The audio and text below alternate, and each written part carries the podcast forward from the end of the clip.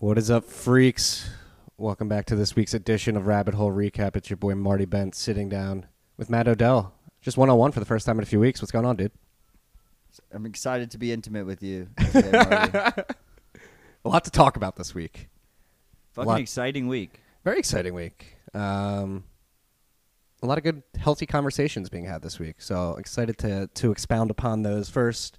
Before we hop into it, uh, the price according to the Trade Block XBX Index is seven thousand seven hundred ninety-seven dollars and forty-two cents, and according to my node, which was launched using Pierre Rochard's node launcher, we're at block five hundred seventy-seven thousand four hundred thirty-six. We're, uh, I think, we're officially within a year of the the block halving. Yeah, probably a little bit sooner Yeah, because hash rate keeps going up. yeah. Um, and we're at 12,800 sats per dollar right bus bus. Uh, again the, the dime is not going as far as it used to. I've been uh, been checking the dime bag on uh, tftc.io and and we're getting less satoshis per dime. It's a shitcoin. What can I tell you? yeah. Hey if you're willing to dump it into uh into the dime bag we'll take it. Um uh, before we jump into our topics lots to talk about this week. As we already discussed got to give a shout out to our sponsors. Uh, first up we got unchained capital. You freaks know all about them already uh, if you sign up for their uh, vault solution which is a two or three multi-sig solution that's compatible with Trezors, ledgers uh, when it's not online you guys are 100% cold storage. Uh, unchained is there to be the third key or excuse me the second of two keys if you're ever in a pinch and need them to sign for you. Um, but you'll have two of the three keys in your possession at all times or you can even get unique with it depending on what what situation you're in. If you're if you're a business uh, an individual a family office whatever it may be you can get very creative with these multi-sig solutions. If you guys sign up now by going to www.unchained-capital.com slash vaults you're going to get three months free of Saif Ammous's uh, the bitcoin standard research bulletin. That's uh, some quality information for free. So again www.unchainedcapital excuse me unchained-capital.com slash vaults uh, also, shout out to Cash App. You freaks all know all about them. They're helping us stack sats. Uh, and they're also the number one finance app in the App Store for the last two years. First P2P payments app to offer Bitcoin selling uh, to retail investors or retail retailers, we'll say. They also have the Boost program. You freaks know all about it. I've been pimping out the uh, the Boost card for quite a while now. I, I honestly do use it every day. Saves me money. Uh, one of my favorites. More recently is Whole Foods. Actually, bum they cut it from 10% to 5%, but I'll take the 5% uh, Prime member as well. Compounding savings there. Uh, download the Cash App and start stacking sats today. Google Play, Google Play Store or the Apple App Store. Matt, where the fuck should we start this week? Hopefully, we get sats back soon in the Cash App too. Sats back. That'd be fucking dope. Sats back at the store. Yeah. With the boost, instead of getting uh, getting a discount, Sats back would be uh, would be a very good. And then you use your Boost card to buy something through Lolli.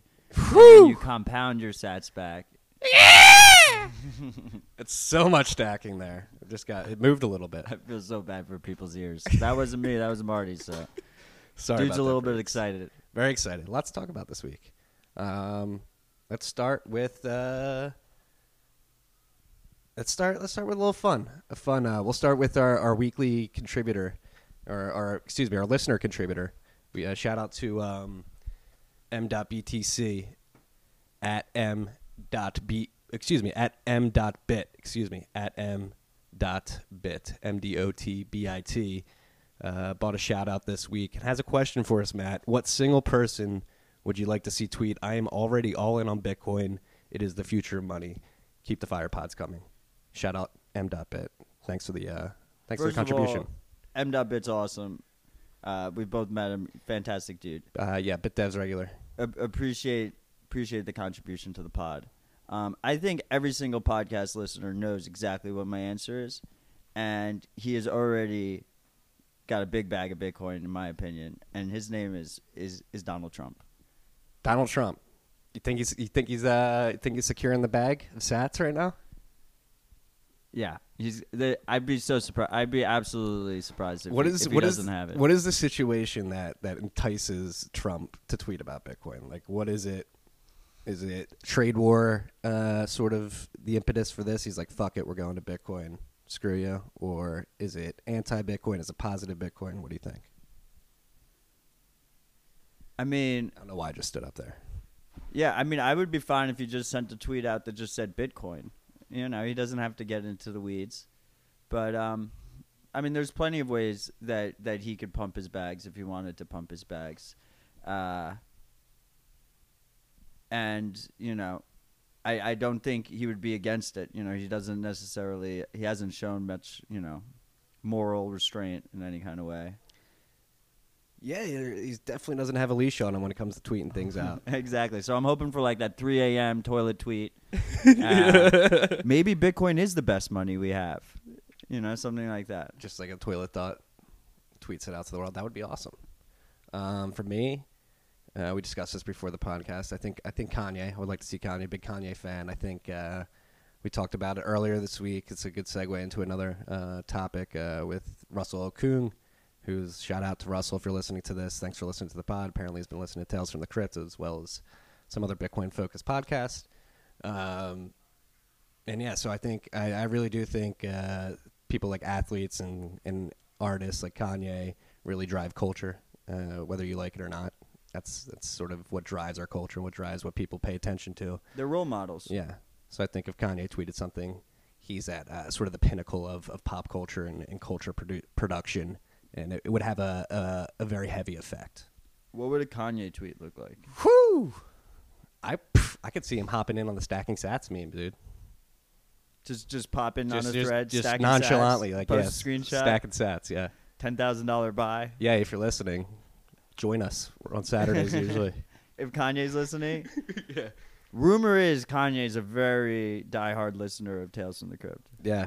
Um, still waiting on the uh, the invitation to Sunday service, but he uh, would not be. sur- He's talked about Bitcoin before pretty openly He has, yeah. on uh, with Charlamagne, I believe. He's another one that I, he probably owns a bunch of Bitcoin.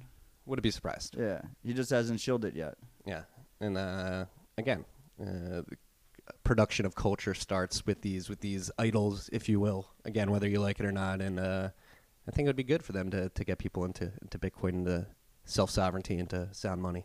I think I imagine a lot of these people, um, a lot of the more higher profile Americans, specifically got in in a big way over this last bear cycle.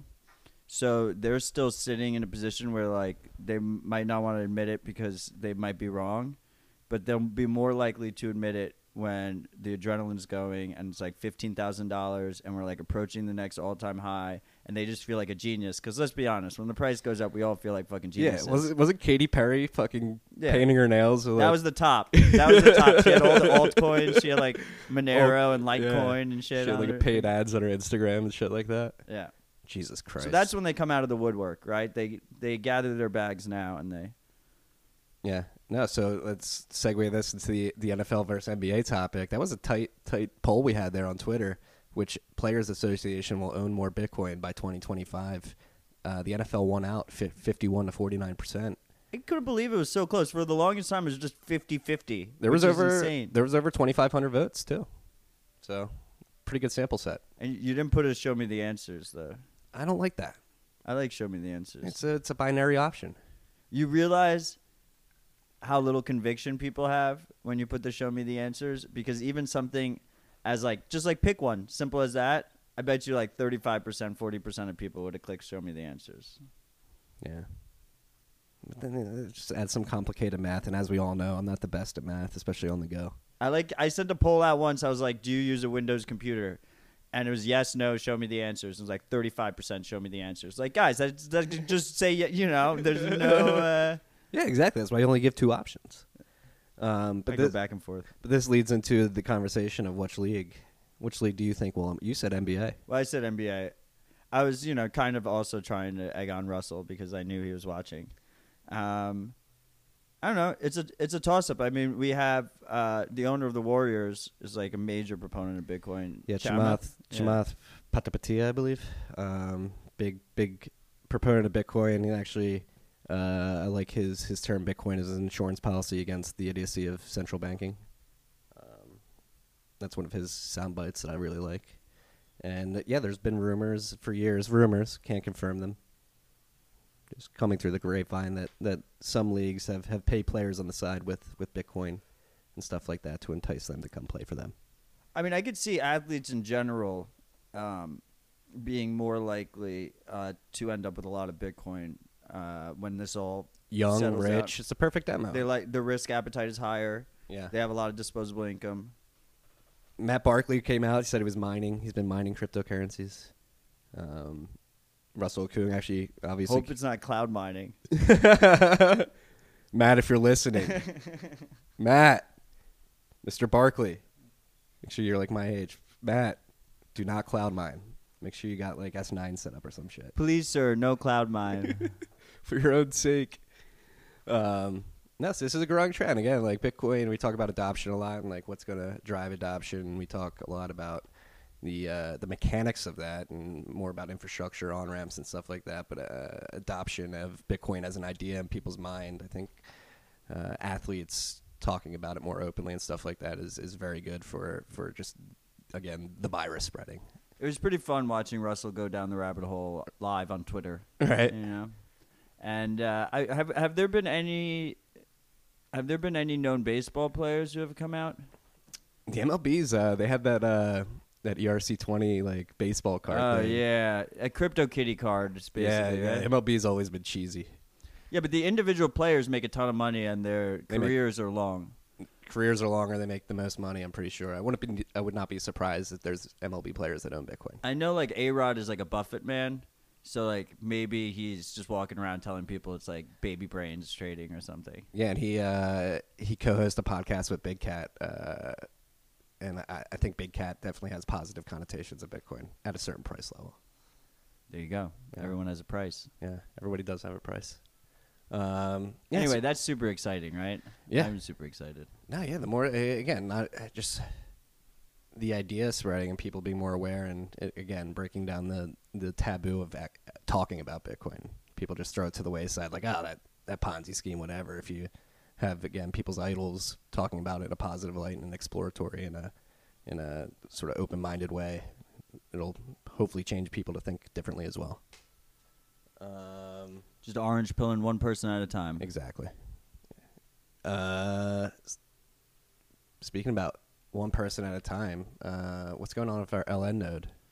We're trying to we're trying to onboard people at the Lightning Network one one person at a time. It was a cheesy segue. I went Uh, for it. I went for it. I'm sorry. So we have we have the stacking Sats node. Um, it is currently being operated by a undisclosed thief who's a fan of the pod. Uh, we're now running it through Tor. I don't It like is- his dirty tactics, but I like that he's a fan of, of the pod. Oh, he's definitely a freak. Um, he is still reciprocating channels, so if you open a channel with him, um, he will open one back uh, of of equal amount. Over over two million sats, uh, please. Uh, just because it, it reduces the future fee burden. Uh, you know, the larger your your channel is, the less percentage that on chain fee is to open and close. This is good planning for the future. Yeah, uh, I I think I was talking about on Twitter. Like, I, an an interesting stat to watch is going to be uh, the capacity and the number of channels on on Tor only nodes versus ClearNet nodes. Um, right now, the network is mostly dominated by ClearNet nodes. Part of that reason is because the network is dominated by LNBIG nodes, which are all running on ClearNet. But um, as it seems like most of the the node providers are going towards the Tor as a default, which is good. That's where we want to go. Like every single end user should be running their Lightning node through Tor, um, so you're not broadcasting your IP. Um, ideally, you know, we're a podcast. Uh, you know, our node was public information. Look what happened to it. But like that's why, you know, if you're a company or something, then then your node's public information. But if you're an end user, you shouldn't you you shouldn't be you know connecting your node to your to your real life identity run it through tor and then in the future if people talk about like oh do wasabi fees stuff like that do they get um, untenable as as as uh, transaction fees increase? And the the beauty of lightning is if you fund your own lightning tor node with a wasabi output you greatly reduce the need to to remix again. Um, because it's like going into like a black box of sorts Yeah, no, this um, as more and more nodes start running through Tor, which it seems like, like you said, is going to become uh, sort of standard out of the box. We've talked about it in the past. Pierre's node launcher is going to be, if not already, will be Tor native in the future. It's not already. Yeah. It's in progress. yeah, That's Um, like probably the biggest hurdle. Right now, Casa defaults to Tor, Nodl defaults to Tor. That's what we're running it through.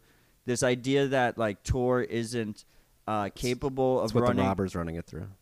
Right. That's that's the robbers running our the the thief is running our our our formerly our our our Tor node, and um.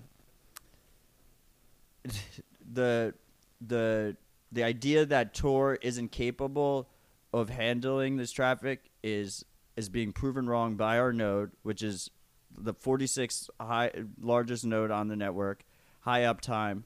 Um, everyone, if you know, it's a little bit more difficult to run a Tor relay node, but if you can figure out how to do it, you should do that as well. And you know, just so that we can keep that bandwidth up.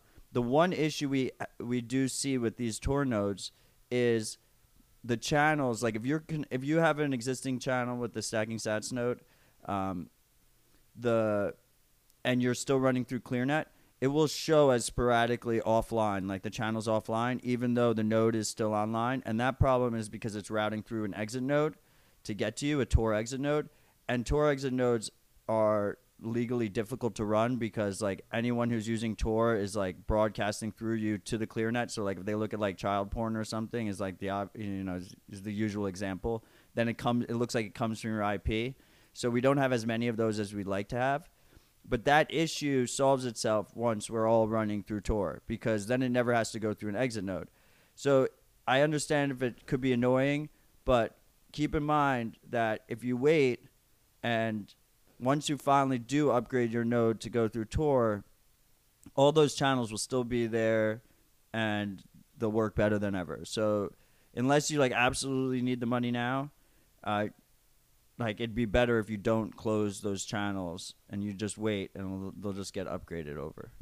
Yeah, no, I think like you sort of touched on there, this highlights the need to, if you're technically competent enough and willing and able to to run Tor nodes, uh, relay nodes, because we will be leeching off this this network, and we should probably contribute back to it. Um, no, these are these are hurdles to overcome, and um, again, do you think having watched the uh, the thief uh, manage these channels via Tor and stuff like that, do you think this is scalable? You think uh, your average Tor.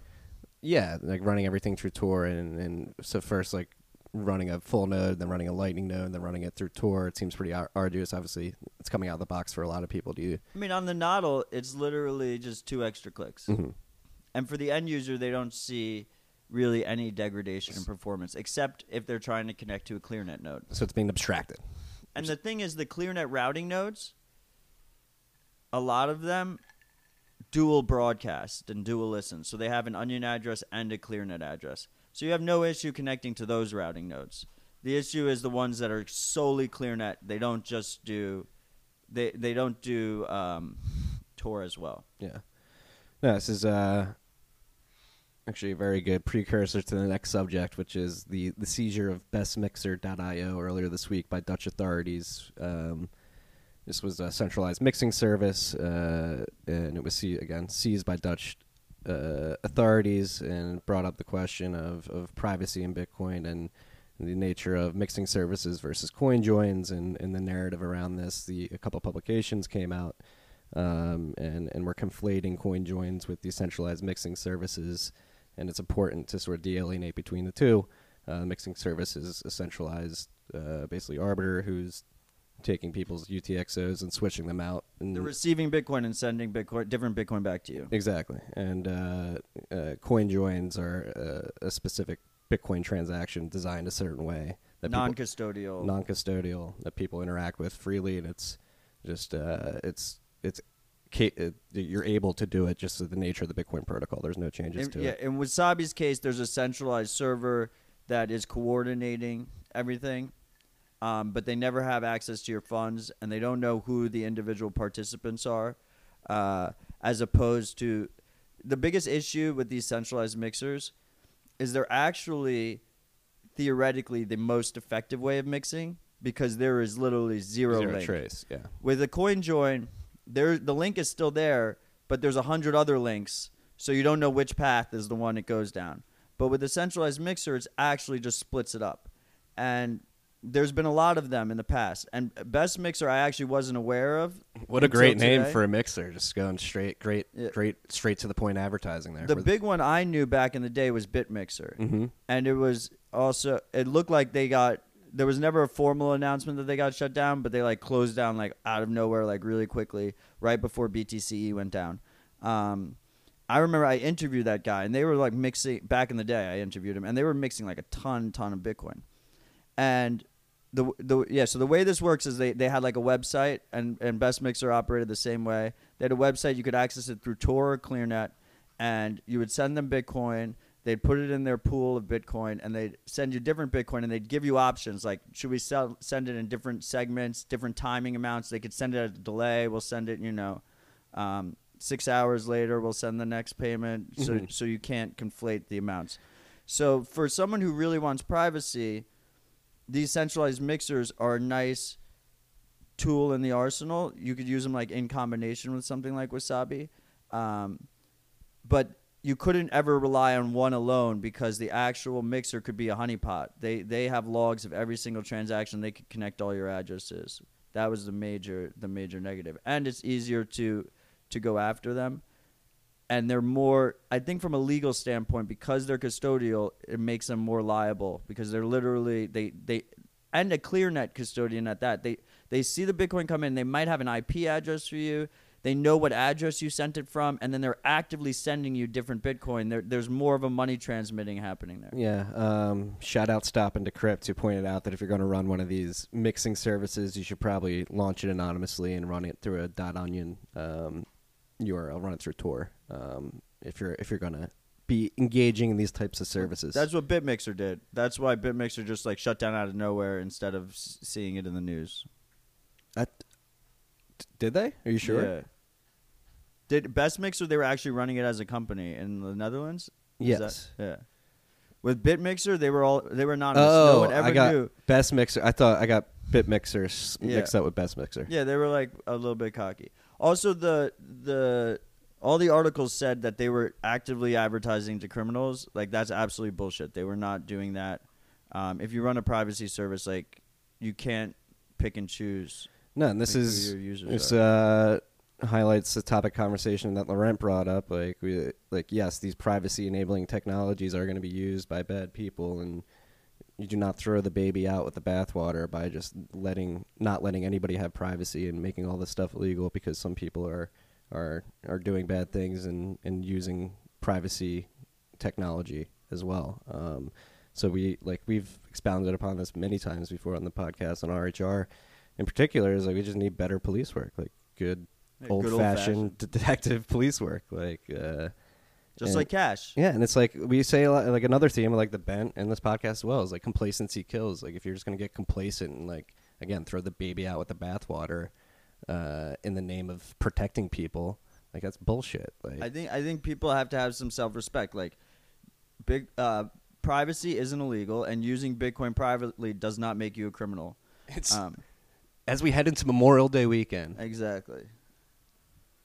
Remembering the people who fought for America in particular, a country founded on the principle of freedom, of free thought, of free speech, of free commerce. Like we cannot allow these freedoms, these human rights, to be decayed, and they will be if we do not stand up for them. So, like that's what worried me about like the Bitcoin magazine piece And They- the block. The and block, the block the piece. same They've thing. both since retracted and, and fixed, but conflating uh, this stuff with like criminal activity and making it look bad, like We got those edits done. we did get those edits done, but you, we can't. We get. We have to push the narrative. Like, and shout out to Neeraj at Coin Center who uh, they they posted a blog a couple this hours morning, yeah. this morning. Um, I donated right after they posted not we'll put we'll put it in the the link in the in the um the description obviously but non-custodial cryptocurrency mixer developers are not subject to US regulation and thank It's like God. what we said. The, the, there's a major difference there between a custodial service who's actually handling your money versus a non-custodian. Yes, and and again, going back to like this is possible via the nature of the Bitcoin protocol, which at the end of the day is beauty. I'm like the article is just speech because it's lines of code, and uh, and it's good to see in the land of the free as we head the Memorial Day weekend here that it is as of right now still protected, but that doesn't again complacency kills. We should be loud about this topic. Yeah, so Coin Center is telling us that wasabi is legal. So mix all your fucking coins right now, and then if if you know if they try and say it's illegal in the future, then we'll you know oh we didn't know. We're at uh four. There's no reason We're not probably- to mix if you're American. I would imagine we're we're higher than four percent, which was which was uh, in the news like a couple weeks ago. Kyle Torpey at longhash.com. Shout out Kyle. But the four percent of Bitcoin transactions were involved in some sort of coin join a few weeks ago. I wouldn't be surprised if that's higher now, but we need to pump those stats. It's going to get even higher because Bull Bitcoin, the Canadian Oh, Bitcoin yes. brokerage, Shout out run by Francis, team. Francis. Yeah. yeah, So let's talk about that. they just they they just made live Wasabi was they're going to run all of their their user deposits through Wasabi. Yes. So shout out and again, massive liquidity boost from Massive like a liquid- legitimate source. Like it's really important that people that like get freshly KYC coins, like you get coins from Cash App and stuff, and and you want to mix those because you want to break that KYC link, so you have a reason to do it. But it also helps the whole pool because those are seen by law enforcement as like the most legitimate of Bitcoin. So if, as those enter the mixing pool, it makes the whole thing that much more legitimate in their eyes. again, again, we're gonna harp on it. We're gonna we're gonna pound narratives into your head. Uh, privacy matters and privacy loves company. Uh, like the bigger uh, companies, just doing this automatically is huge. Just for mixing, for liquidity, for everything. So which service is next? It's a good question. Um, I don't want to put pressure on anybody. This is no. This is exactly the time Okay. when Bitcoiners need to BitMEX. polish their pitchforks. BitMEX has has has been uh, has a lot of Bitcoin trading on their on their uh, yeah, they platform. would be ideal candidate. They would be ideal. Um, Deribit as well. Uh, any of these, any of these, uh, what I would call, I think Kraken would be a good fit because Jesse just likes saying "fuck you" to the man a lot. yeah, Kraken as well. Um, but I think like Bit like Bitfinex obviously is a tenuous subject right now, but Bitfinex like all these. Uh, they don't really help give us legitimacy. no, but I think the companies most well positioned to do this are, are the ones who are have sort of been cavalier in BitMEX and Oh, absolutely, and, absolutely. and these Yeah. other companies. Uh, But like Bull Bitcoin gives us, I, I feel like it also gives us like a lot of legitimacy. Like Kraken would be a really nice one. Bitrefill would be a really nice Yeah. one. Shout out to uh, TFTC alum Eric Spano, who started My Bills, which is part of the, the Bull Bitcoin umbrella now.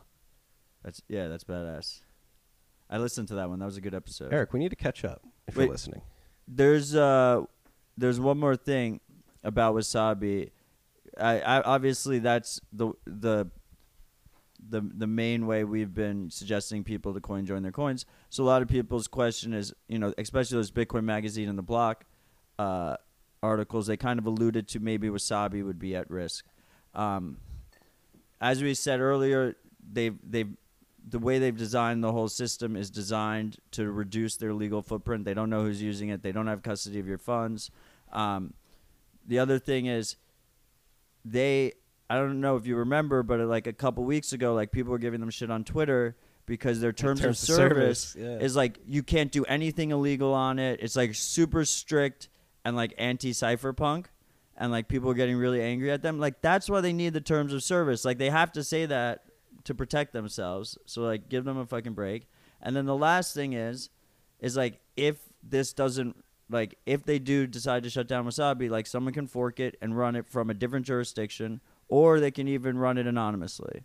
So that would obviously suck for the Wasabi team and we love those guys, you know, but but there is options on the table there and that's what makes it, you know, kind of like whack-a-mole. It's just hard to enforce. I think Adam and team are, are pretty aware of these these possibilities that exist. Yeah, that's why that terms of service exists. No, shout. I mean, again, you have to fight for these these privacy enabling tools, and shout out to the, the Adam Ficsors of the world putting putting their necks on the line, fucking building this shit. Yeah, and remember when you pay that tiny negligible wasabi fee to them, like it includes all that fucking fear because that's scary as hell. Right? So Uh, respect. Tons Um, of respect. Tons of respect. Shout out to anybody working on this on CoinJoin Tech. Um, also, donate to Coin Center yes, through Lightning. boss. Um, speaking about Lightning, shout out to the man, to the beast, to the legend who helped us build TFTC.io, DJ Seeds, uh, a mensch of a 22 year old.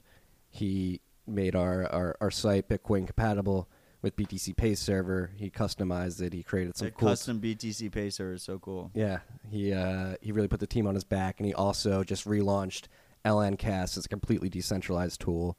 Um, so lncast.com. It's not completely decentralized. No, I think yeah, because we're receiving our payments for our podcast right, Right, through our right, BTC right. Pay server. Yeah, it's non-custodial. Yes, it's not custodial. Non-custodial. There we go.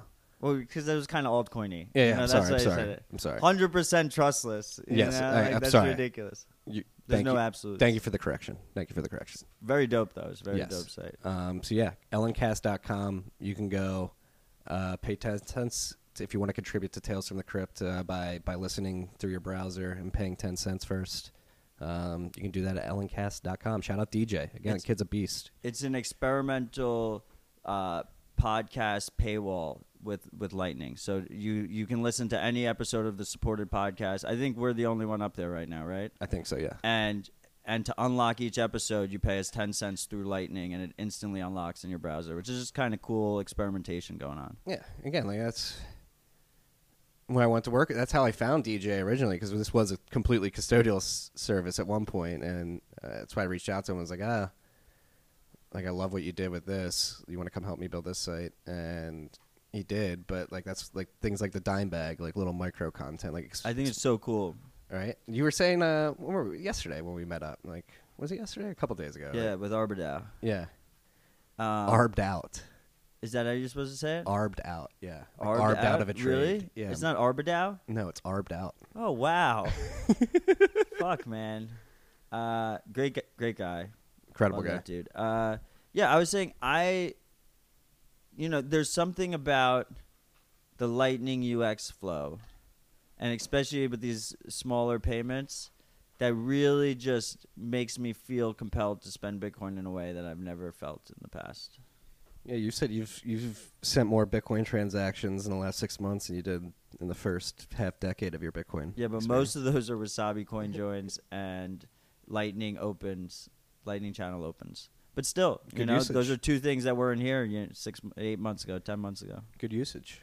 Um, speaking about good things that weren't here ten months ago, uh, pretty pretty positive, uh, pretty positive spin on Bitcoin in the mainstream media this week. Uh, Sixty Minutes, Anderson Cooper interviewed uh, Neha from the MIT Bitcoin Club or the MIT. Um, oops, I'm sorry, I'm, I'm this is uh, not coming to mind. Is it the institute? Is it yeah, called the institute MIT or something? Yeah, the the Blockchain Institute at MIT, whatever the it is. MIT Bitcoin thing. Charlie Shrem, uh, Bitcoin's first convict, and uh, and Laszlo, Bitcoin's first uh, transaction. And actually, let's give a shout out to Laszlo. People know him as the pizza pizza guy. Pizza Day was yesterday. That's why we met up with Arbed out to celebrate Pizza Day, talk about Bitcoin. But uh, people, a lot of people don't know Laszlo uh, is responsible for the first Mac OS uh, implementation of Bitcoin. And he was the first GPU miner. Yeah, it's uh, so Dude, you know. he talk about somebody who's down for the cause. Also, a lot of people don't know that 10,000 Bitcoin transaction had a one Bitcoin fee. Really? That's pretty crazy. Damn. It was like 0.99 Bitcoin. 99 million Satoshi fee. And that's the other thing we were saying yesterday. Everybody talks about Laszlo sending the Bitcoin. Nobody talks about the guy that got to 10,000 Bitcoin. Great trade. Dude made a fantastic trade. Um, And did you- so you didn't watch the full 60 minutes? I watched like five clip, five two minute clips, so I feel like I got most of the segment. Well, you missed three minutes. I think it was like a 13 and a half or something. I don't know. It was I. I was such a hater before it aired. I did a preemptive. It's gonna be shitty tweet, and I'm the first to admit that that was like I think that was the best mainstream coverage. Like we couldn't have asked for better mainstream coverage. Yeah, a lot of people were giving Neha shit for for not jumping into the fact that like money isn't a hallucination, isn't a collective hallucination. Like it, it can be like a it, it money is a tool and a value will accrue to the best tool that is money, and people think Bitcoin is that. people were giving her shit for that, but like try think about like trying to jump into that on 60 Minutes where you She have, like, did fine. she yeah. did great. Shout out to Yeah. Neha. It's a great representation of Bitcoin. Like that's I watched her mainly her interview uh, part, and uh, I think uh, again good positive spin again. Like going back to talking about athletes and rappers talking about Bitcoin and it's seeping into the culture. We talk a lot about adoption via on ramps and stuff like that. We got to talk about adoption of it just like being in people's minds, and the 60 minute shit definitely helps. I don't even think. If people even still watch 60 minutes, I don't think they. I think their ratings are pretty high. Um, I I. I don't think they mentioned drugs once in the whole episode. no, they didn't. They didn't. That was that was That's uh, amazing. right. That's pretty crazy. That's pretty crazy. Yeah, it was. I thought it was really good press. I'm trying to. I'm trying to look up the MIT Bitcoin. I don't even know.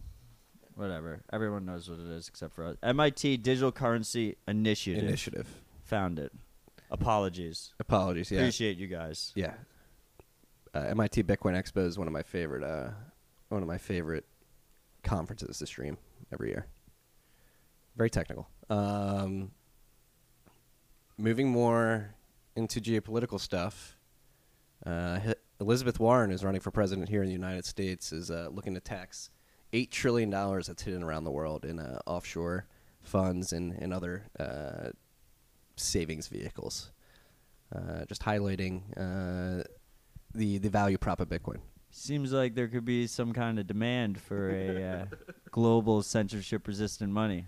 They're gonna come after it, people. I mean, that's like actually there's a book here on my bookshelf that I've been meaning to read about the Panama Papers. So that that was a big thing about the Panama Papers. It basically uh, brought to light that this amount of money was was being Eight trillion dollars. eight trillion. That's a lot of trillions. That's like almost like half the U.S. GDP per year, right? Almost like a little less. Wait till they realize that Bitcoin is way better than you know the rare art they hold. Well, that's the thing. Like going back to the Panama Papers, uh, I'm surprised more hasn't come out after that. But they basically pro- You're surprised that the richest people in the world weren't able to shut up all of this. no. But now we have Elizabeth Warren like screaming like we're gonna come tax that shit, and the Panama Papers prove that they have the information to go after these people. So that's the point I'm trying to drive true. home. Um, and again, highlights the value prop of Bitcoin. Uh, that could be a lot of inflow. Do you think? That whole eight trillion could move into Bitcoin, or do you think they would I mean, I'll take it.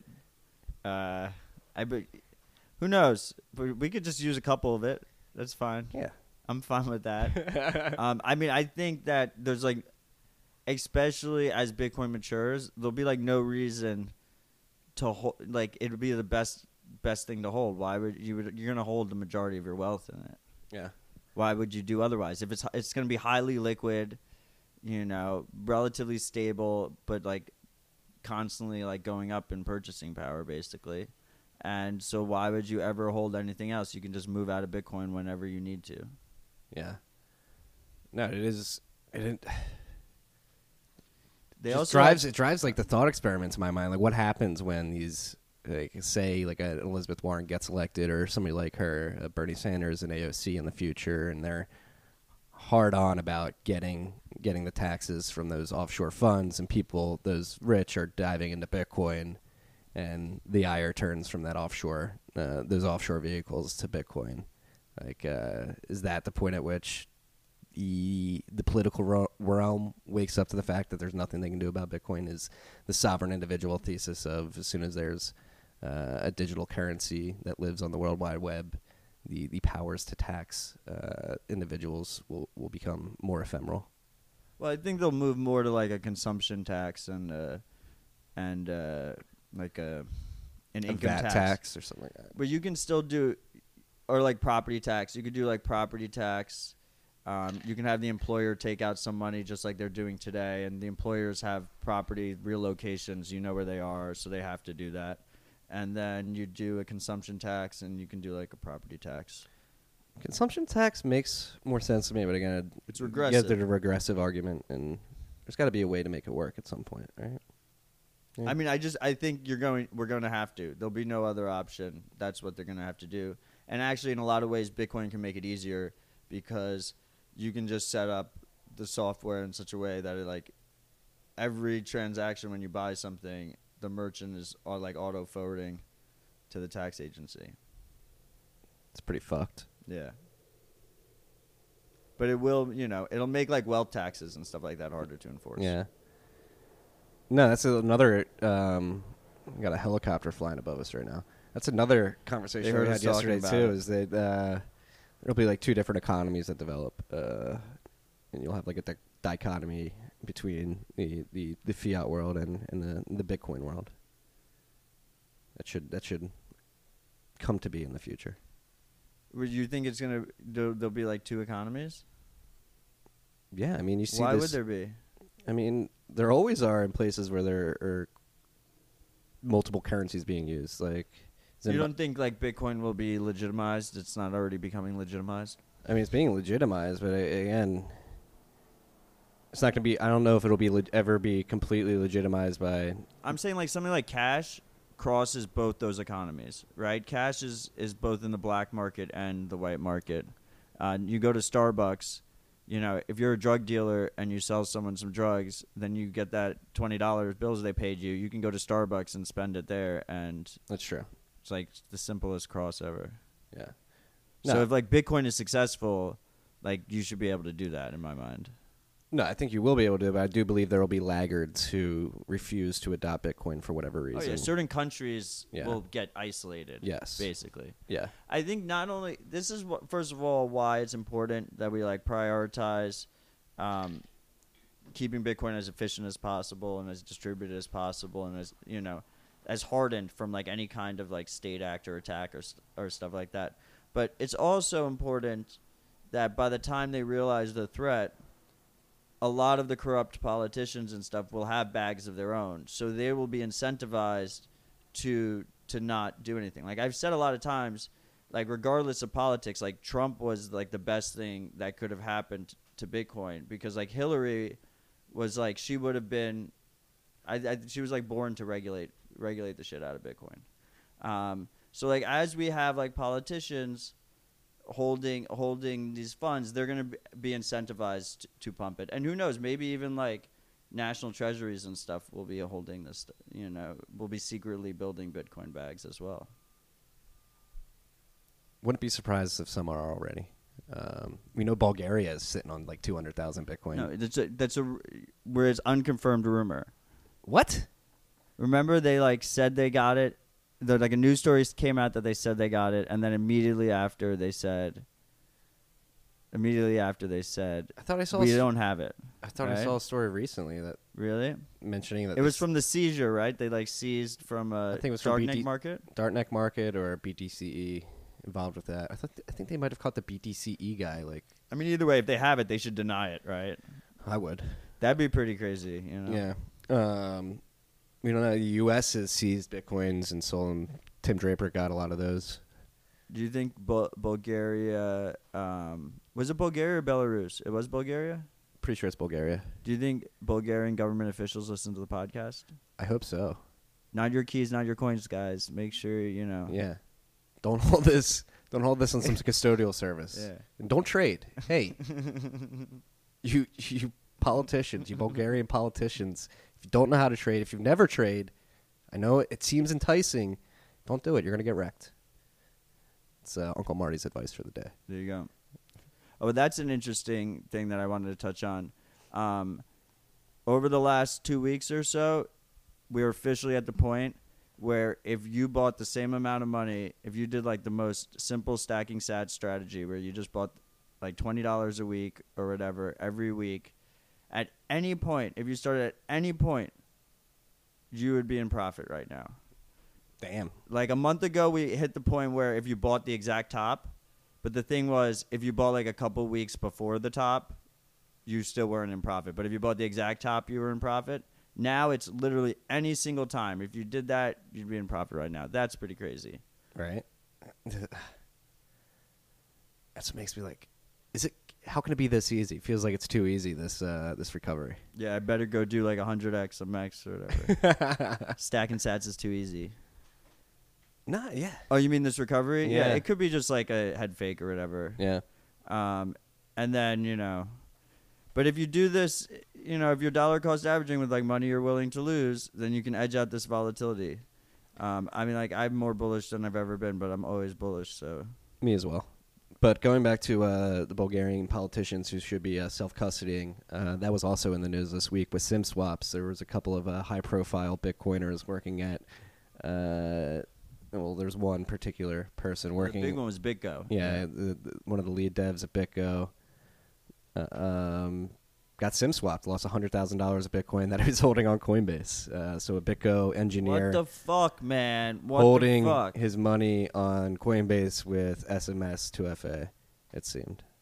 Um, No, no, it was it was go- it was uh maybe it was yeah it was sms but it was also the guy owned his email he recovered his gmail account through through the sim swapped uh, phone number so on gmail you can turn off first there's like a million different ways this guy could have stopped from getting robbed Look- even on like the simplest if he had put in like coinbase's vault thing he would have been fine begin with the fact that you have a BitGo engineer storing it on Coinbase in an insecure way, and BitGo's a custodial service itself.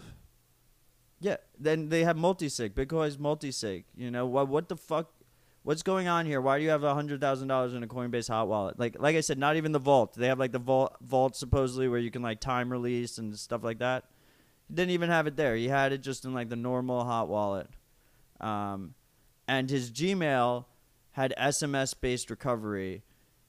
His his most his, his main email address. Your main email address I mean, ideally, you shouldn't have a main email address. You should have many email addresses.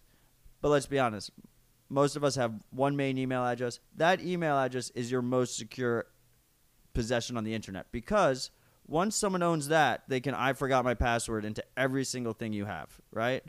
So, you need to make sure that your phone number is not anywhere near that email address. It can't be used as two factor. You should be using an app based two factor, and it cannot make sure it's not there for like I forgot my password. So like go into the website that you Go to the use. security. The thing that sucks about Google though is they like entice you to put your phone in, and yeah, they, they you have to go you. back. You have to go back afterwards and delete your phone number. Yes, they will. You have to do it to, at first to sign up. Yes, and then you'll have to go back and delete it, and they'll tell you like, "Are you sure you want to do this? You should probably keep this there. Don't listen to them. It's fucking stupid." Because in their defense, uh, They have backup codes that you should write right, down. Right, they give you back. And there, it's the same thing as what people say. Like people are too dumb to uh, remember their seed or something. Write down their seed and recover it. If if you if you don't have the phone number and you lose those backup codes and you forget your password, like you're never getting back in that account again. But what's nice is Google because they've you know Google they're tracking everything, but because they've been the target of of a lot of Chinese government stuff because of for Chinese dissidents, they give you like a lot of features there. There's account deletion.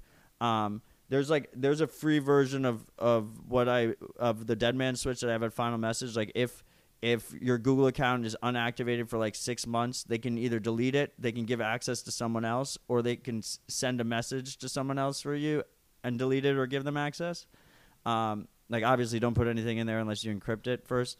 But um, yeah, so if you delete your if you delete your phone number, this attack never happens. And one the best way to test a service for this vulnerability is you you go in through incognito, you go in through private browsing, and you literally try to get into your account through the I forgot my password button. That's what they're doing. They're going through the I forgot my password.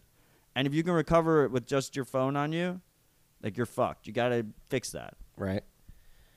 Yeah, no, and it's again, what the fuck, man? You work at BitGo, working on their their engineering team. Like that's better practices there. If you're looking at, I don't want to shit on an individual. I feel bad.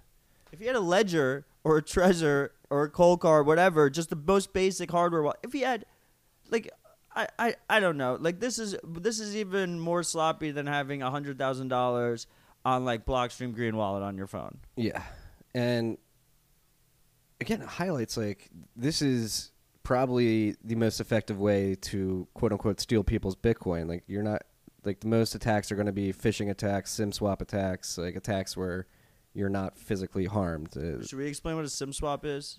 yeah, so a SIM swap is if somebody goes into, uh, they find out your cell phone provider, they find out your self-identifying in- information, they go into a local, uh, say, whatever. We'll use Verizon as an example. They go into your actually AT and T. I think they usually call up. They just Yeah. call up.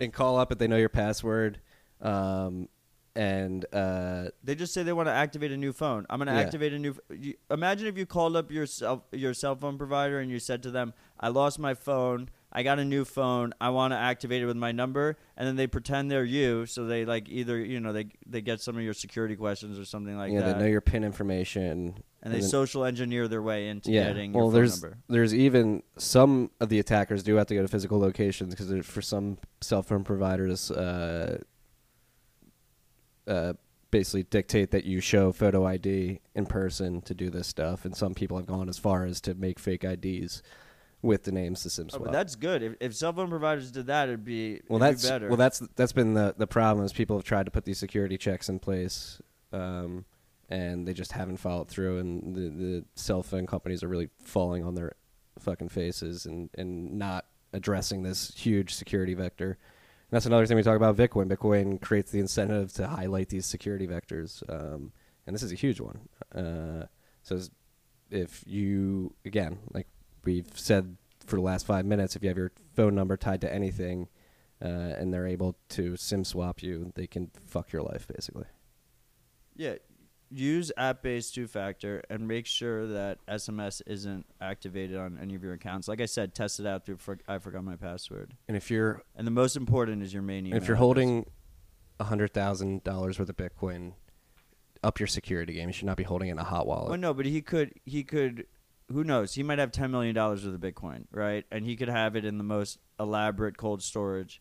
And it's like hundred thousand. Like I want to play around with Coinbase shit coins was on Coinbase, and that's what got stolen. So, uh, if that was the case, then like a little bit, then that's way less, right? Like that was Yeah. his high risk wallet. But still, he he sh- you know he should have known better.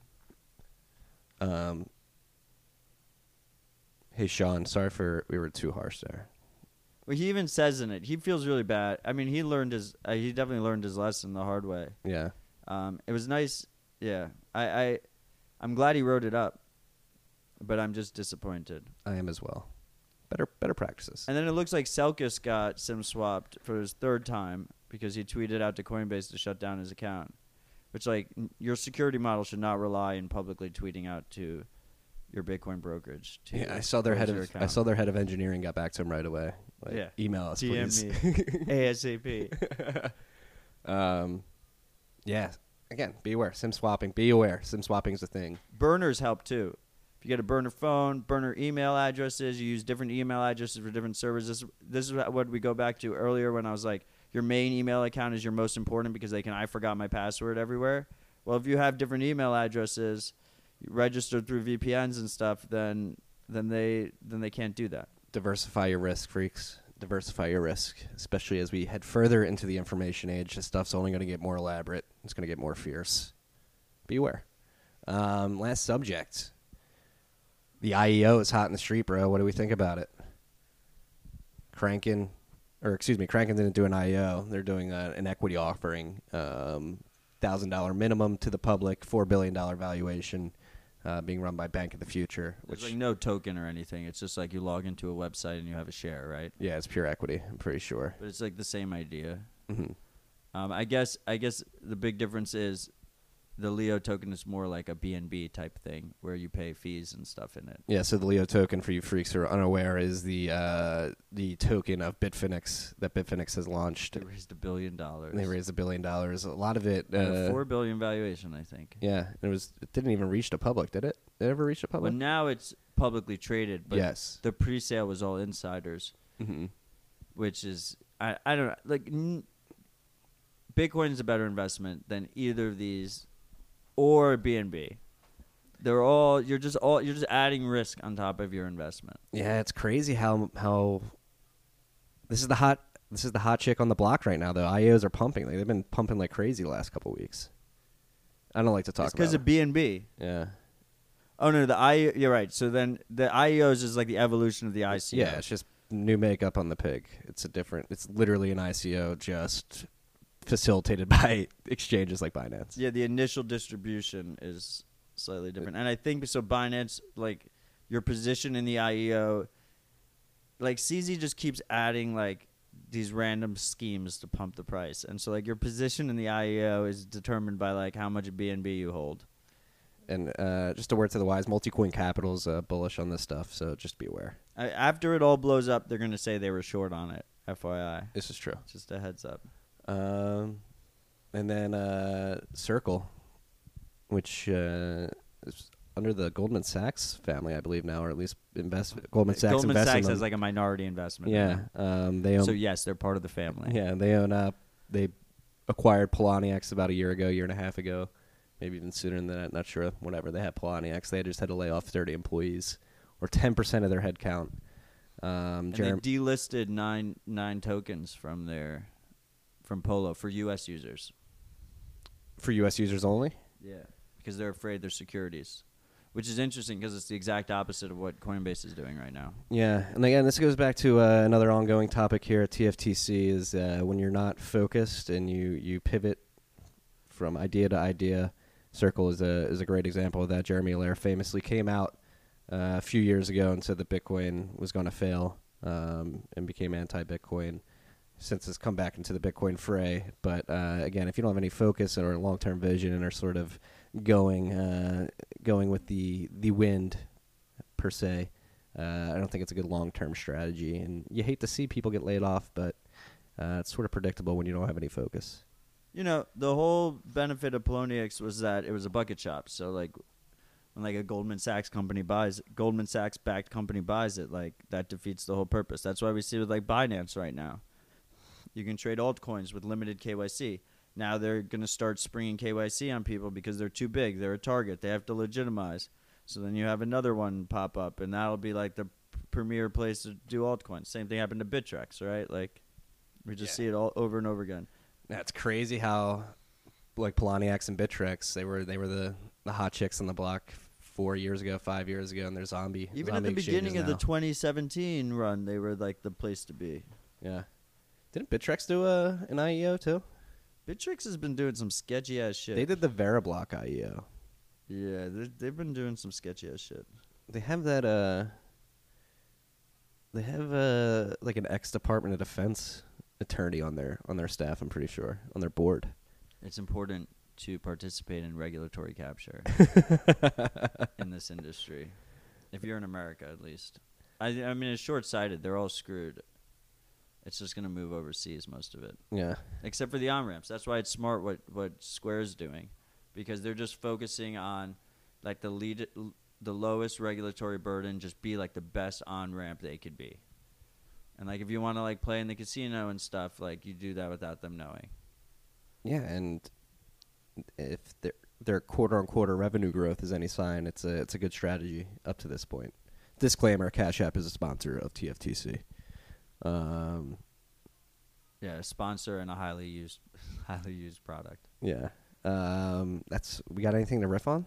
Um, one of the things that was interesting about that, we're gonna link to that Elizabeth Warren article. Bloomberg did a whole thing on it, and it's like, she has this like, uh, this economist, uh, like he's gonna be like her chief economist if she gets uh, elected, and he does all this analysis. Like he uses Panama Papers and stuff to figure out. He's the one who came up with the what I what I say eight trillion. Eight trill. Yeah, and it's interesting because he was saying that um, the top one percent controls forty percent of the wealth, I think, or something like that. The top 0.1 percent controls twenty two percent of the wealth. Holy shit! So like all this bullshit about like Bitcoin not being fair, like at least they can't break the rules and put it in their own advantage and increase their share of that wealth um, unfa- unfairly to you. Like Bitcoin is way more fair than like the U.S. dollar. Yeah, that that um, that distribution was attained via the Cantillon effect. Some would argue. Um, Yeah, here was Ronald Reagan. The point one top point one percent controlled seven percent of the nation's wealth. So what was that like the mid eighties? hmm and now it's 22%. That's crazy. And just I would look at the growth of that uh, that concentration and, and uh, overlay the, the growth of the monetary base over that same period. Yeah, exactly. That's exactly what happened. Yeah. They just they cheated and just Yeah. increased their part of the pie. So remember why we're in this: uh, free speech money, sound money, uh, private money. We're in it for freedom freaks. As we head into this Memorial Day weekend, think about freedom, Cheers. peace and love.